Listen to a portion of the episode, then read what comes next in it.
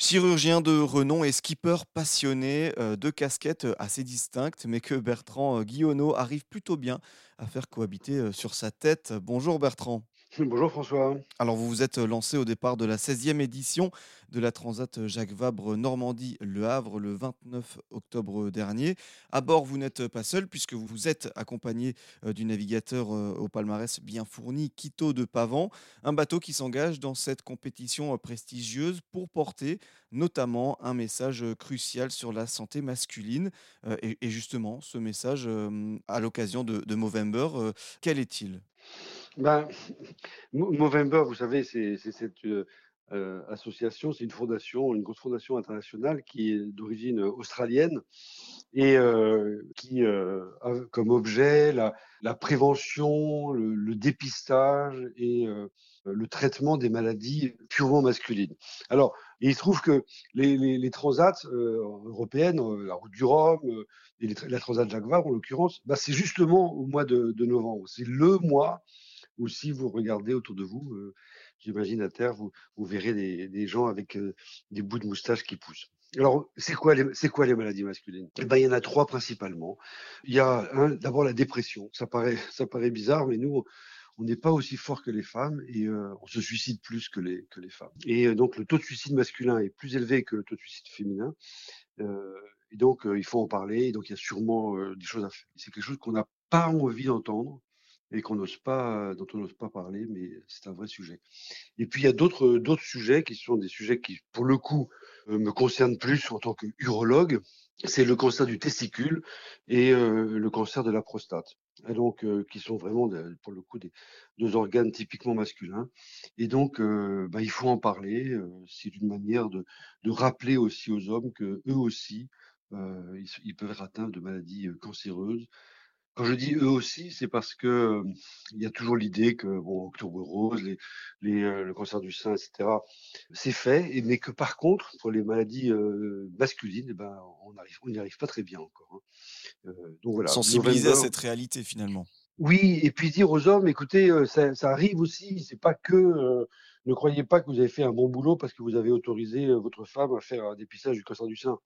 C'est pas que ça, c'est vous aussi, vous aussi, vous êtes potentiellement, heu heu, atteints par cette maladie-là et et concerné. Il faut s'en occuper, il faut regarder. Alors, il y a le cancer de la prostate, alors on se dit: «Bon ça c'est chez les vieux, ça intéresse personne», mais le cancer du testicule, c'est chez les jeunes et puis les moins vieux. Et, heu, et par exemple, on n'a aucun problème heu, à parler de l'autopalpation des seins des femmes. Mais par contre, heu, parler de l'autopalpation des testicules, tout d'un coup, c'est: «Ah! Ah bon? On peut se toucher les testicules?»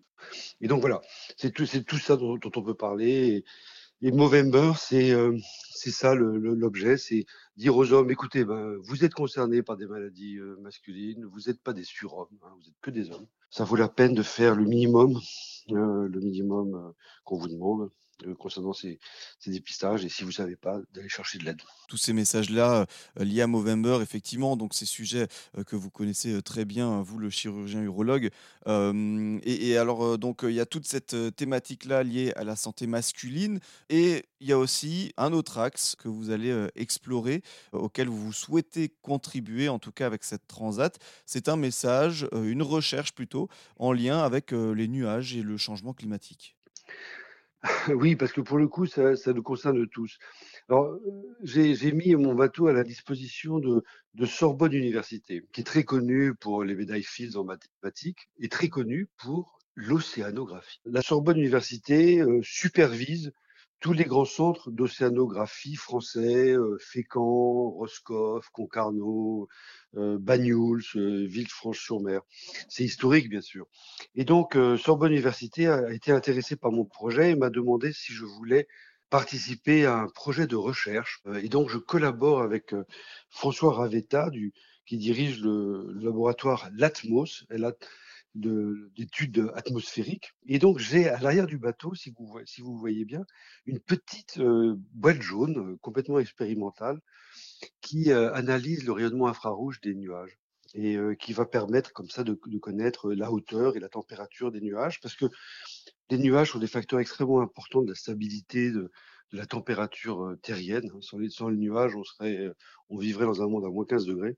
Autant vous dire, ce serait très pénible. Et donc, les, nuages sont des éléments stabilisateurs très importants et qui méritent d'être analysés pour voir un peu comment ils évoluent, parce que ce sont des facteurs de préservation d'un monde vivable sur notre Terre. Et donc, François Ravetta m'a demandé d'installer cette balise. Et donc, elle est allumée en permanence et on mesure en permanence les nuages qui sont au-dessus de nos têtes. Et donc, je mmh. lui envoie, je lui envoie tous les jours des rapports et puis, et ensuite, des, des étudiants, des postdocs vont pouvoir analyser tout ça. Et puis, si ça a du sens, eh ben, on aimerait bien pouvoir ensuite équiper tous les bateaux de ce, petit capteur et d'avoir une analyse complètement euh, extensive de la, couche nuageuse voilà, sur ce projet. Effectivement, donc euh, ces, deux axes-là euh, d'engagement, finalement, au travers de cette transat, si on en vient un peu plus à la navigation, au périple, finalement, c'est un peu faire cohabiter ce qu'on pourrait juger comme un rêve d'enfant tout en ayant bah, finalement une part très engagée, quelque chose qu'on partage au, plus grand nombre. Oui, c'est ça. C'est-à-dire que c'est absolument ça. faire du bateau tout seul, pour faire le bateau tout seul, ça n'a pas beaucoup de sens. Euh, autant aller marcher, euh, je sais pas, euh, dans les Cévennes tout seul. Enfin, il y a, plein d'autres solutions. Y a, on peut aller dans un, on peut aller dans une abbaye et se, se, se, recueillir. On peut aller marcher dans la montagne. On peut aller faire autre chose. Enfin, il y a bien sûr un, ce projet-là, mais ça, ça suffit pas parce que moi, je suis pas un, moine zen et je sais pas faire ça. Je suis pas un grand philosophe. Et donc, euh, je n'ai pas ces capacités-là, mais le faire avec des gens dans ma tête, et puis pour un projet, donc en l'occurrence le projet, euh, mon projet professionnel et puis mon projet euh, de citoyen avec avec Sorbonne Université. Tout ça donne du sens et si jamais ça permet à quelques personnes de, de dire ah oui, de, de, s'arrêter puis du coup de, de, penser, alors je me dis euh, que ça vaut la peine, que c'est quelque chose qui n'a pas été vain, qui n'est pas qui n'est pas seul. Voilà, hier j'ai hier j'étais encore sur le ponton, un patient que j'ai opéré il y a 10 ans est venu me voir, il m'a dit ah bonjour, il, m'a dit voilà, ah vous m'avez opéré il y a 10 ans, tout va bien, merci. Eh ben c'est des c'est des petites étincelles de bonheur qui font que qui se rajoutent et qui permettent de partir gaiement. Effectivement, donc cette participation donc à la Transat Jacques Vabre, euh, partie le 29 octobre dernier, une arrivée prévue à la mi-novembre à peu près en, Martinique, et donc cette euh, traversée que vous réalisez, euh, vous l'avez dit, avec donc un, skipper de, renom, pas mal, pas mal de fois titré, Quito de Pavan, pour la bonne cause, pour Movember, donc sensibiliser, porter un message crucial sur la santé masculine, mais également permettre des, des, relevés au profit donc de l'université de la Sorbonne pour mesurer euh, l'importance de, ces nuages dans le réchauffement climatique. Merci beaucoup Bertrand Guillonneau de nous en avoir parlé aujourd'hui. Merci François merci à vous tous.